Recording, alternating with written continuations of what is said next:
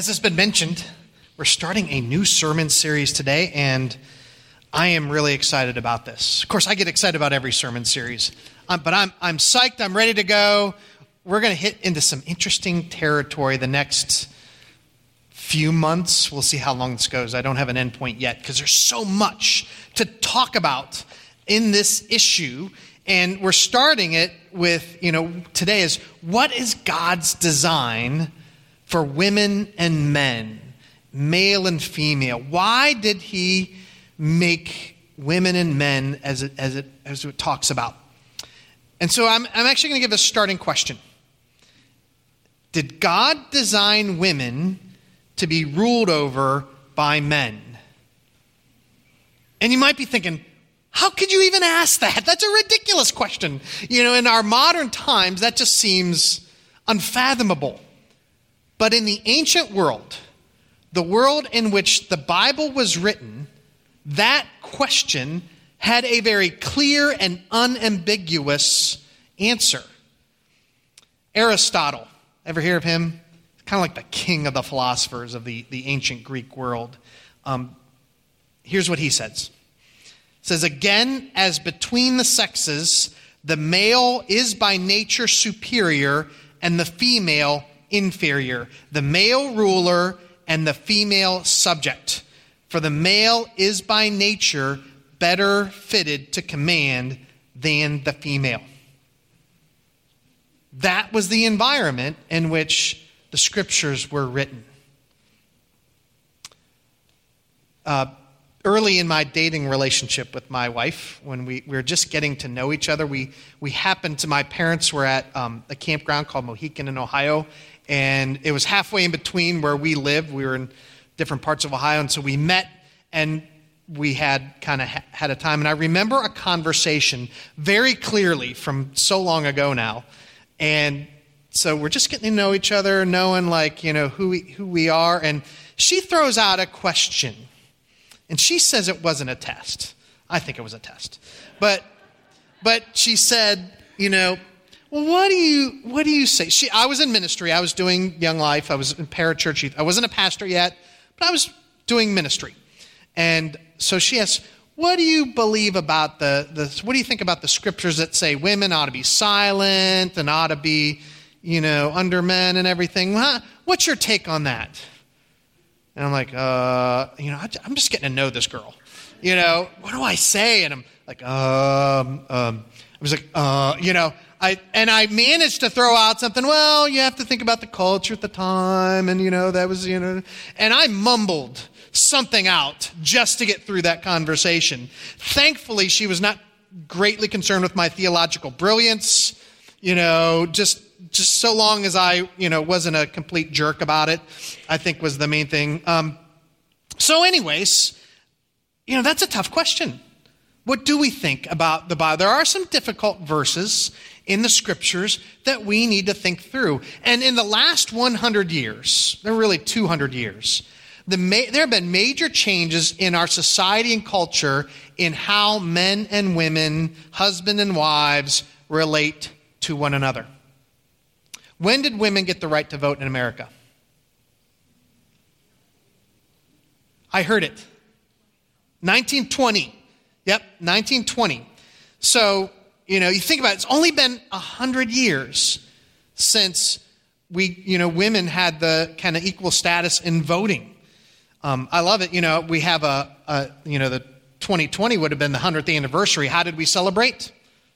A worldwide pandemic. You know, just, just a thought. Um, but so the, the relationships, the way, you know, it's very different than the ancient world. And, and the world, the people of this world are asking questions about how men and women are to relate to one another.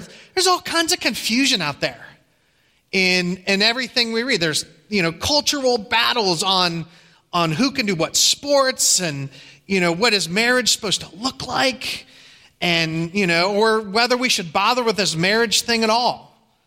And so they're asking, you know, what does the church have to say about this? And what, you know, what is what does Christians teach? And and oftentimes the church sounds like I did in my 20s.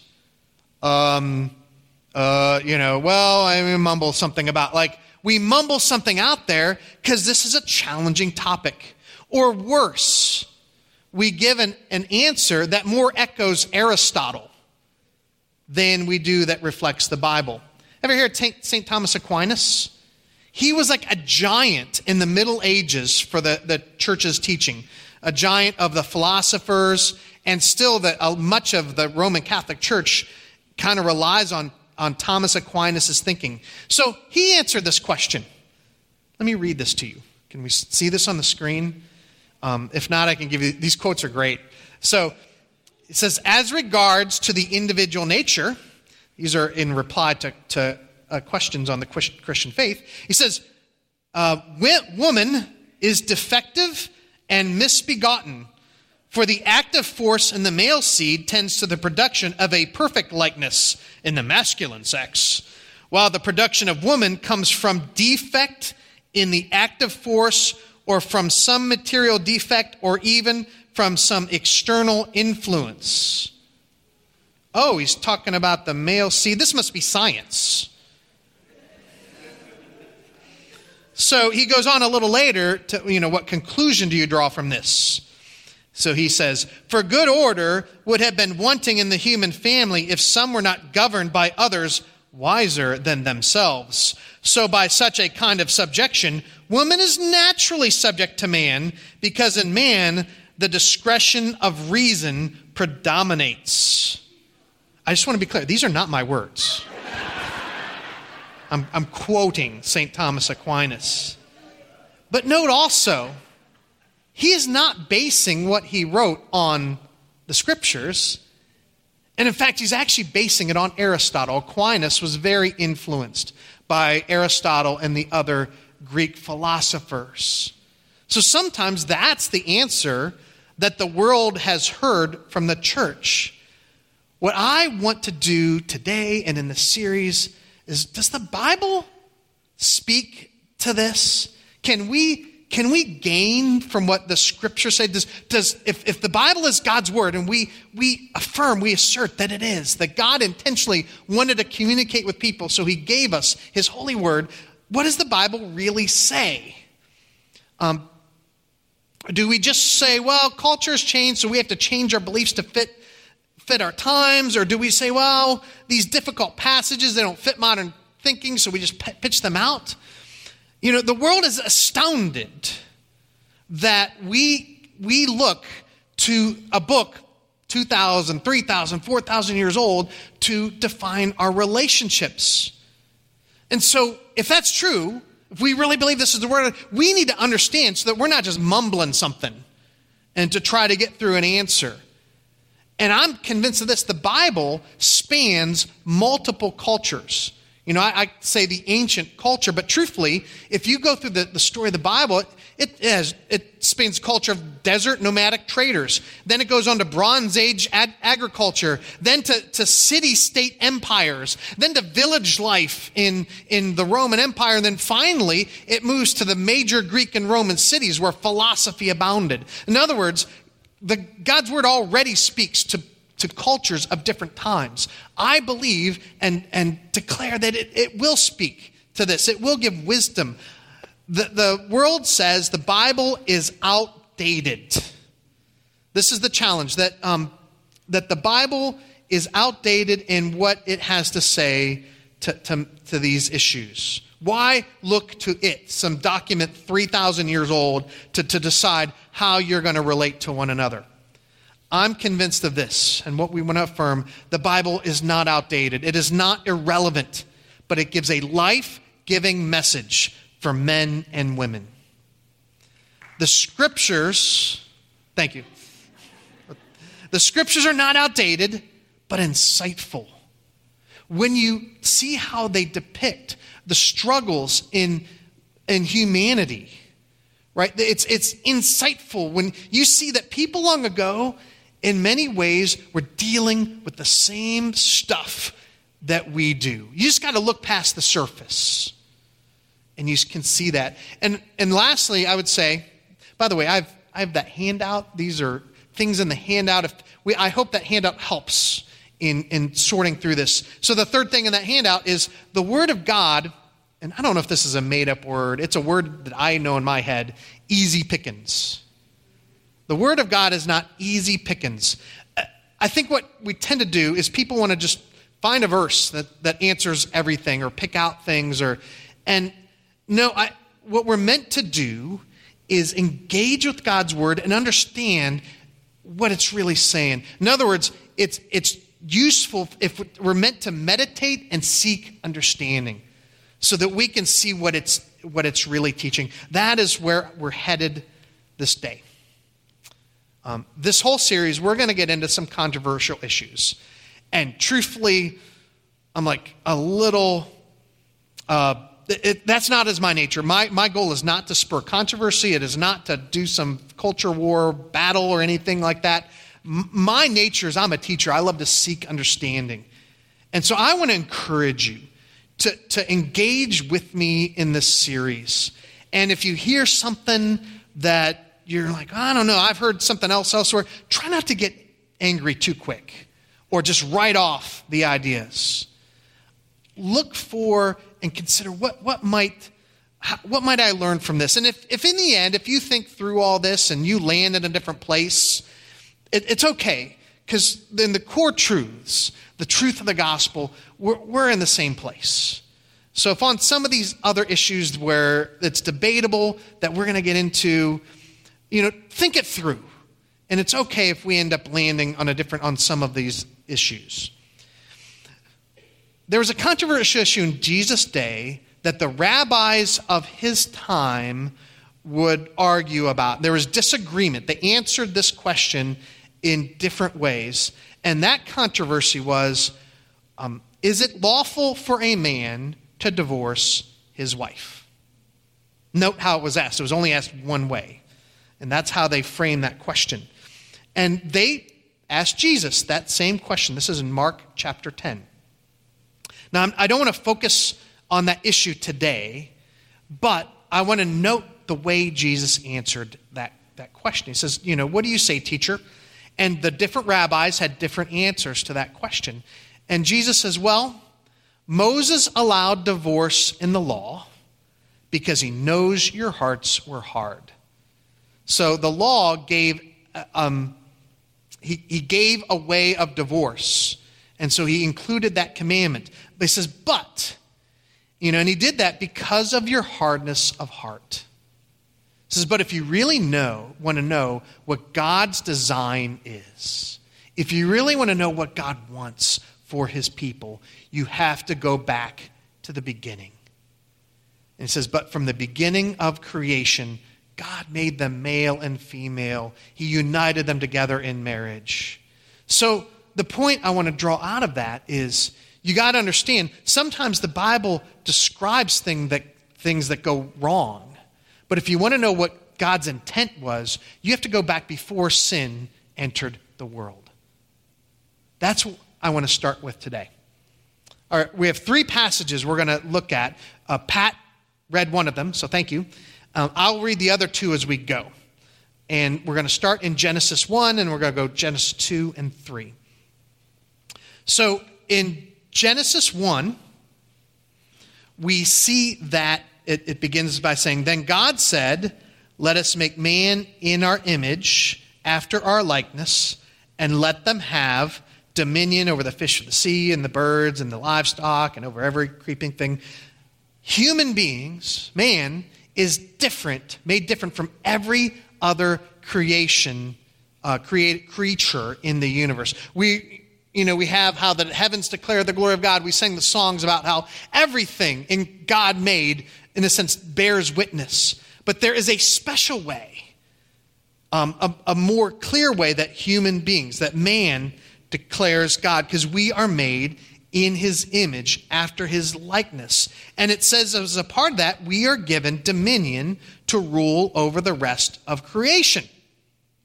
So that answers it, right? Let us make man in our image and let him rule over all these other creatures. Well, well, women's included in that. So man gets to rule over women. All right, question answered. Oh, we should go to verse 27. So uh, let us make man our image, verse 27. So God created man in his own image. In the image of God, he created him. Male and female, he created them. Huh. So man in this framing includes male and female, men and women. It is not men alone that are in God's image, but women as well. I, I was asked, wh- why is it it starts singular and then go plural? And, and here's the answer I would, I would say. say it. So it, it, it goes both singular and plural. It says, in the image of God, he created him. And that's in the singular because each person, each man or woman can bear God's image, bears God's image, right? It's for every individual is included. Every person bears the image of God.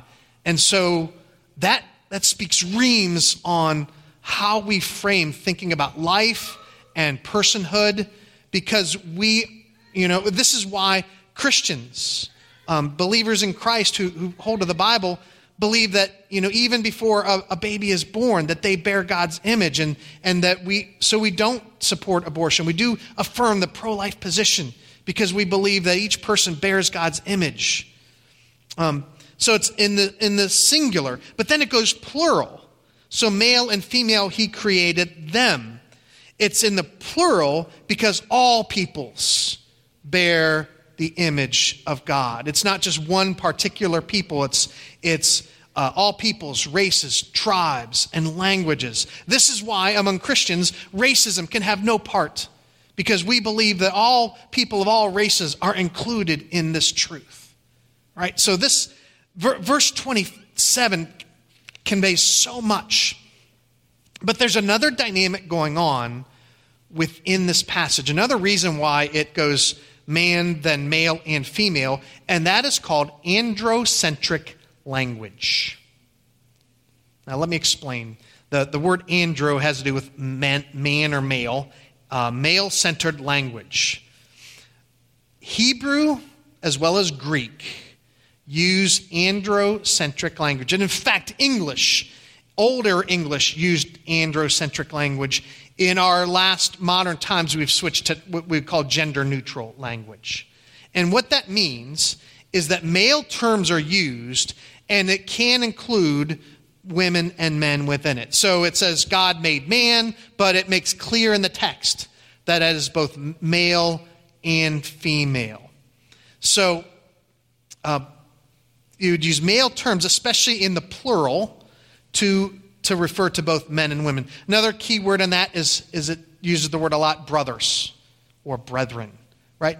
Brothers, if it's a brother, it's, it's a man. But brothers in the plural means brothers and sisters, usually referring to the, the believers in Christ, are, are all brothers and sisters together. But the original language just said brothers because everyone understood you'd use the male terms, but it could mean female. And this is all over the place. The, the laws are given in male terms. So, for example, the 10th commandment Thou shalt not covet thy neighbor's wife. Does it mean it's okay to covet thy neighbor's husband?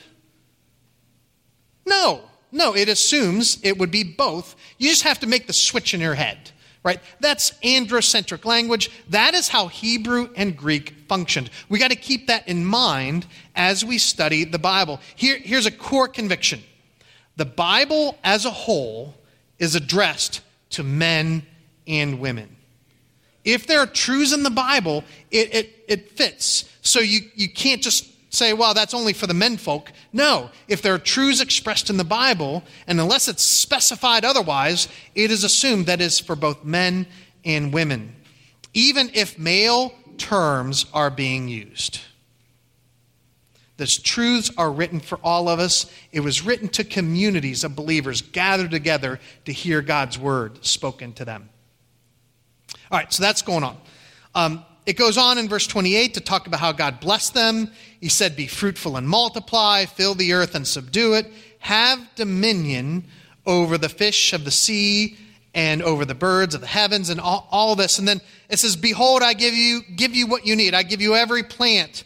Uh, yielding seed on the face of all the earth, and every tree for fruit. You have them for food. So originally, actually, it says that, that men and women were to be vegetarians. Um, later in Genesis 9, just to be clear, we get permission to eat meat. And I, am really glad myself, um, for that matter. But, but, so, but human beings are, are different from the animal life. It says we're given authority to, to, to, to rule, but understand what that's talking about. So, so back in the first couple verses, uh, when it says before humans, back in Genesis 1, verse 2, it says the earth was in disorder, it was chaos. And what does God do? As you read through Genesis 1, he brings order to the chaos. He forms seas and dry land and, and all the things as it goes.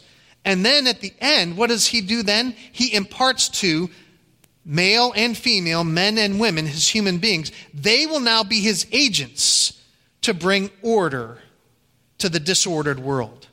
They will then be his, they will do like he does, did, and begin to bring order to the world.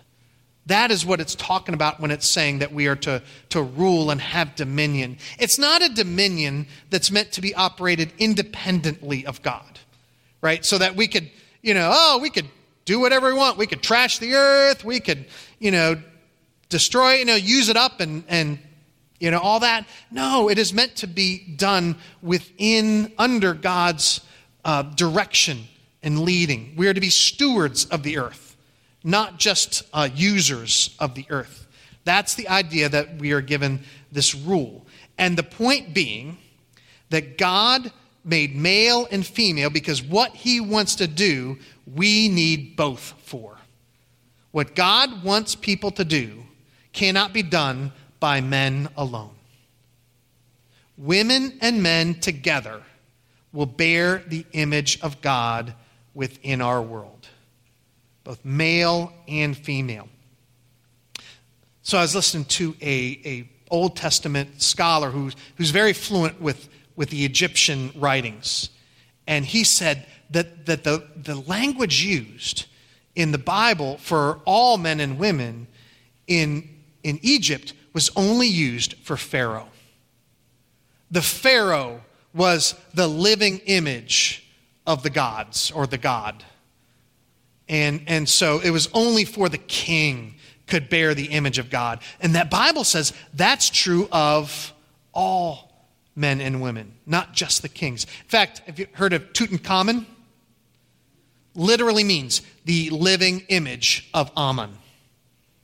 Right? That's that was the idea. That's what the other nations, that's what the, uh, the, the, the, scriptures, the writings of the other nations said. The Bible came in saying, no, no, no. It's not just the king, it's not just the men. Men and women together will bear the image of God. Secondly, men and, and women together will rule over or bring order to creation. When we get into the next chapter, we'll talk about how you know, they're, they're to tend the garden that God had put them in and I believe God's intent was he would start small and he would show them how to bring order in one small space, and then that would ultimately be extended throughout the rest of the world. And but it's it's that that rule, but it's given to both male and female. So both are capable of ruling, but they're meant to do it together as partners. Third truth in this is men and women together will be fruitful and multiply. God designed our biology. We're so accustomed to it, we sort of take it for granted, but sexual reproduction was his idea. The fact that it would need two. There are some species that can just self replicate. We're not one of them. God chose to make it that both men and women would be needed in the creation of, to fill the earth, and also the raising of children. It's part of his design that, that children would then have fathers and mothers in an ideal situation. So we see God's design from the very beginning. And what I see in this, what I think it affirms, is partnership, not subservience. It's complementary. That word is loaded. We'll talk more about that later. It's complementary in that men and women are different and distinct in, in key ways and that they will have different roles in the, the work. There, there are things that women can do that men can, cannot, such as bear children. Can we not all agree? I know technology is going to work on that, but the science is impossible. So, um, and so I think we'll see more distinctions between men and women. So they're different, but they're made to work in partnership, not subservience. Let's go to chapter 2. Now, let me read Genesis 2. And these are selected verses, verse 18, and then jumping down just to keep it short. So, Genesis 2. Then the Lord God said, It is not good that the man should be alone. I will make him a helper fit for him. And the rib that the Lord God had taken from the man, he made into a woman and brought her to the man. Then the man said, This at last is bone of my bones and flesh of my flesh. She shall be called woman because she was taken out of man. Therefore, a man shall leave his father and mother and hold fast to his wife, and they shall become one flesh. So in Genesis 2, we see some differences then between men and women. And if, to summarize the earlier part, man, Adam, is made out of the dust of the earth. God takes the dust of the earth and forms the first man and then breathes life into it. And then Adam, God gives Adam to survey the animals and brings them all to him and he names the animals. And what I'm suggesting, he, he does that so that he could see that when woman does come, woman is not just another animal. A woman is something different. So the man surveys all the animals. And then it says, in the midst of this, it is not good for the man to be alone. There's a sense there is something, Adam is inadequate. So it says he needs a helper. Oh, I get it man is going to be like Batman, and woman is going to be like Robin, right? So, so man is the superhero, and woman is the sidekick. Is that, you know, helper? In, in King James, it's a helpmeet. That what that is saying? Well, let's go to the Hebrew. The Hebrew, that word is ezer. And as ezer, ezer, is, is also used of God Himself. So it says, God is our Ezer, our helper. So this word Ezer does not mean like just some sidekick, servant, helper. It has a, a another sense. So let me read from my commentary. It says, Moses spoke of God as his helper who delivered him from Pharaoh. So it's speaking of someone with strength someone who could do something you cannot do on your own. So, and it is often associated with shield in describing God's protective care of his people. Um, by the way, this quote's not on the screen. I, I don't ha- didn't type it out. It says, here, here's it is. There's no sense derived from the word linguistically or from the context of the garden narrative that the woman is a lesser person because her role differs. In the case of the biblical model, the helper is an indispensable partner required to achieve the divine commission. Sometimes it's suggested that while the man was made first and then the woman came later, therefore he rules over her. Well, think about the animals came before Adam.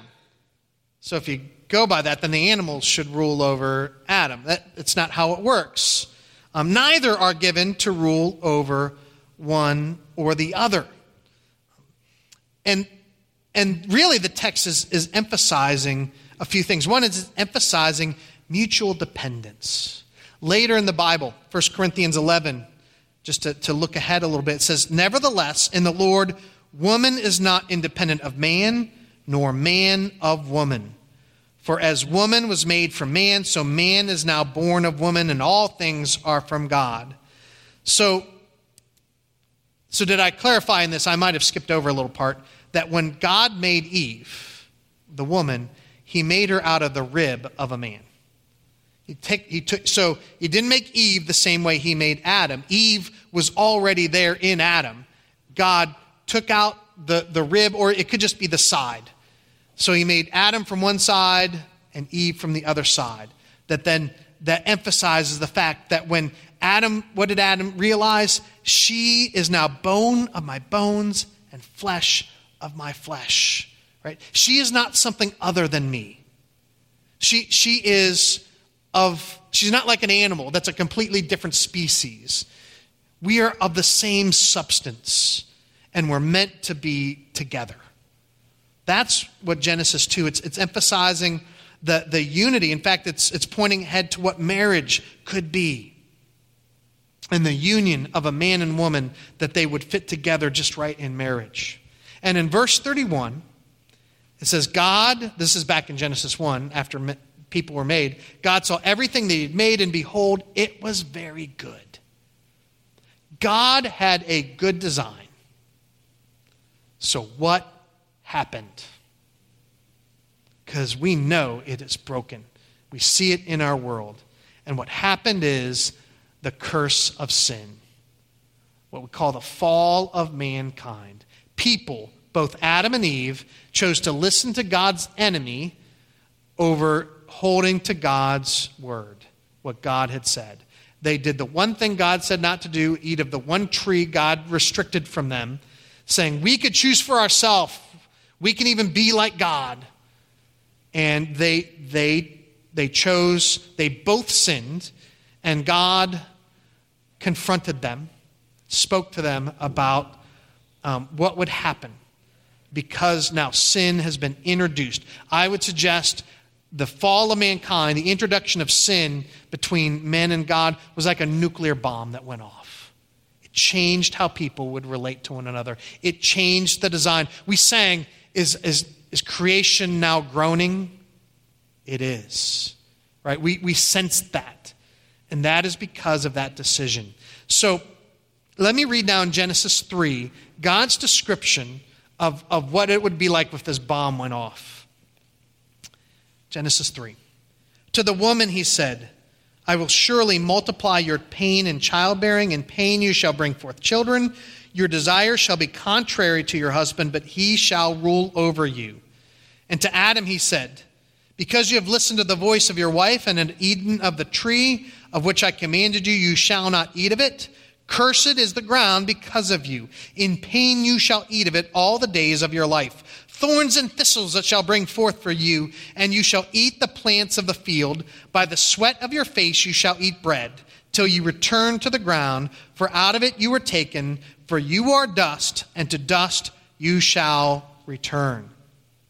So God lays out what's called the curse of sin and how it would play out. And he speaks to both Adam and Eve separately on this. There is a ton of wordplay in Hebrew in this pronouncements of God. First of all, Adam, his name means ground or dirt, dust. Right? So Adam was made from the ground, the dust, the earth and that's how God originally formed him. So, what, what work was Adam given to do? He was to work the ground. You know, same as his name. The his name is Adam, Adamah. He was work, to work the ground. And then when the curse comes, what does God say about his work?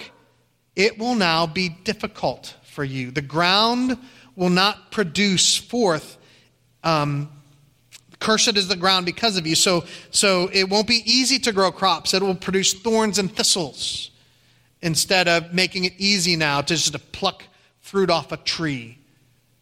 And then ultimately, like the ultimate result, the part two, in a sense, of his curse was that to the ground, to the dust, you shall return. So that was the curse of Adam.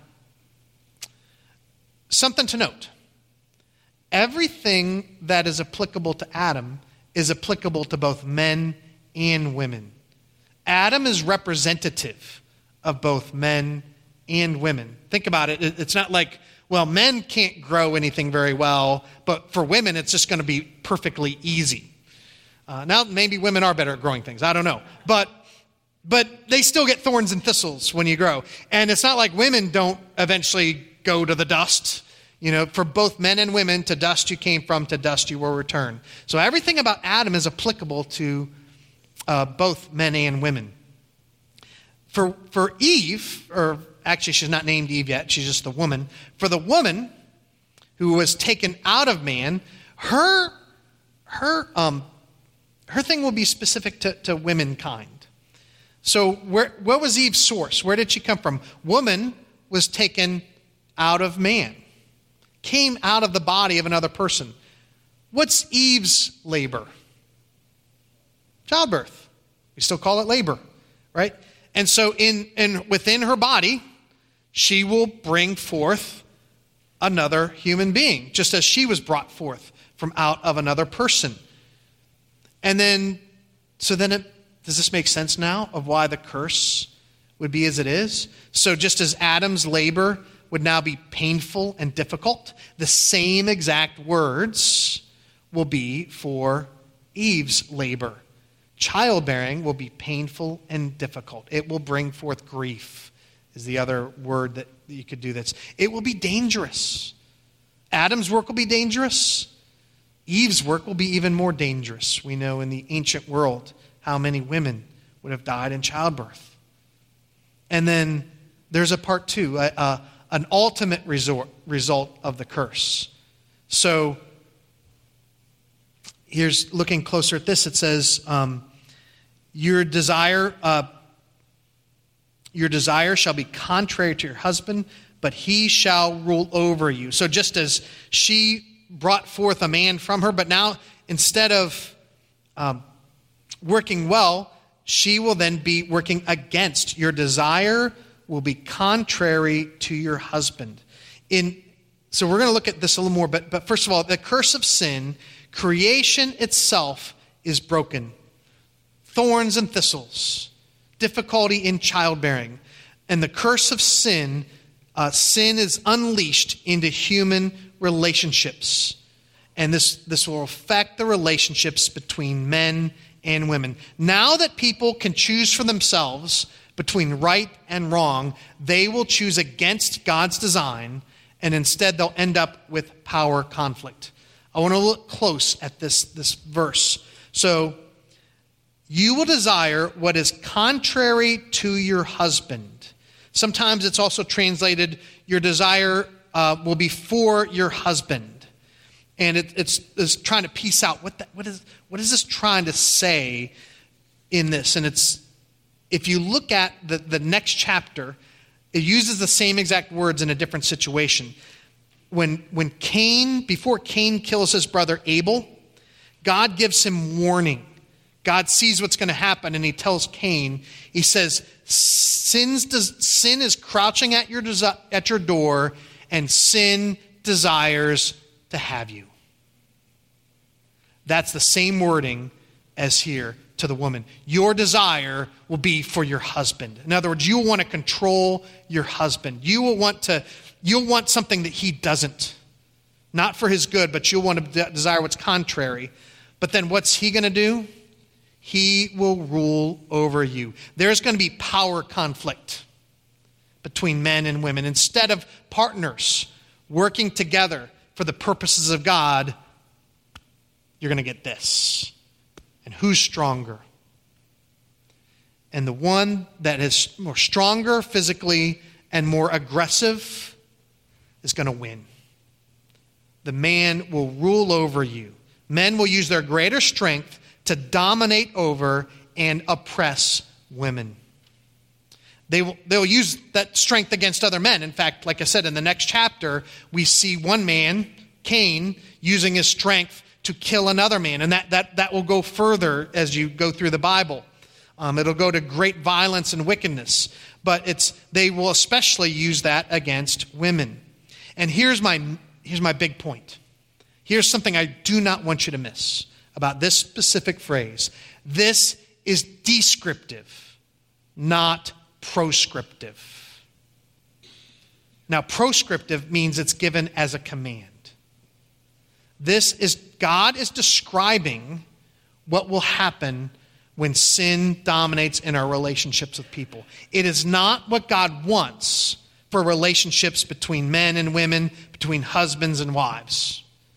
Yes, we'll see later that, that wives are called to follow the lead of their husbands and not work against them, right?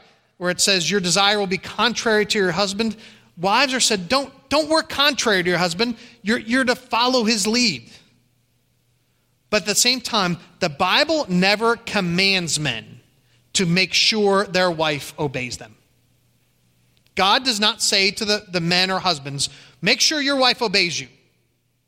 Now, does it say to the women, be subject to your husbands, follow his lead? Yes. But that's between the woman and God. Men, what's your job? Love your wives. Love your wives as much as Christ loved the church. Love your wives as much, as much, as Jesus loved the church. Love her so much you'll lay down your life for her. Men are not commanded to rule over their wives. They're to take care of her like you she's your own body, your own flesh. So the, the, that's the command. That's the proscriptive. Wives, follow the lead of your husbands. Husbands, love your wife so much you love her as, and you take care of her like you would take care of your own body. But it's descriptive, and it shows how sinful men throughout the centuries would rule over and dominate women in general and their wives in particular. The curse of sin means now that sin is operating in the heart of men, he will use his natural power and aggressiveness to rule over Eve. I would suggest his natural strength and aggression was given to protect and care for his family. And I think you see that when men are at their best, what do they do? They, they, they work to protect their wives, even giving their lives. I, I think it's been a while now, but they had that Aurora, Colorado shooting where, where a guy, gunman came in and shot in the middle of, of a movie theater, I think a Batman showing or something. And they found, like later, several men had died covering over their girlfriends or wives. Right? That is why men are given greater strength, not to dominate, but to serve, to protect. There's good news. The gospel is good news. The gospel message is that Jesus came to break the curse. God did this is not God's intent right? Jesus came into our world that he might undo the curse of sin, not uphold it. Galatians 3:13 says Christ redeemed us from the curse of the law by becoming a curse for us. For it is written, Cursed is everyone who is hanged on a tree. He was hanged on a tree on the cross. Now it says curse of the law because the law is what enforced um, against us. The law, you know, the law was meant to combat sin. So Christ redeemed us from the curse of sin. The death of Christ on our behalf um, is undoes the, the part where to dust you shall return, right? Yes, we will die, but now we know God's ultimate plan is that we would have eternal life, be resurrected again in Him. And in the same way, Jesus came to restore God's design for both men and women, that they would work together in common purpose. A few weeks back, we were doing in, in Philippians what did, what did Paul say to the men and women in that church? They were partners in the gospel. They would work together for the promotion of the good news and the building of the kingdom. So, to wind things up, starting question Did God design women to be ruled over by men? We have a clear answer, right? What's the clear answer? Into a culture that said yes, the Bible gives a countercultural answer. It says, no, women were designed by God to be equal partners in God's plan for creation. We have an explanation of oppression. The reason why women and men compete for power and women have endured oppression, oppression and secondary status in society is because of the sin that operates in the hearts of fallen people. We have a reason for hope.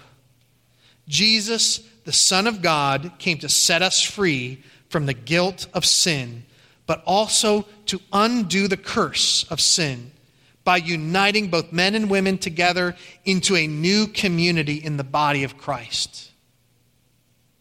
And that points to the fourth thing we have.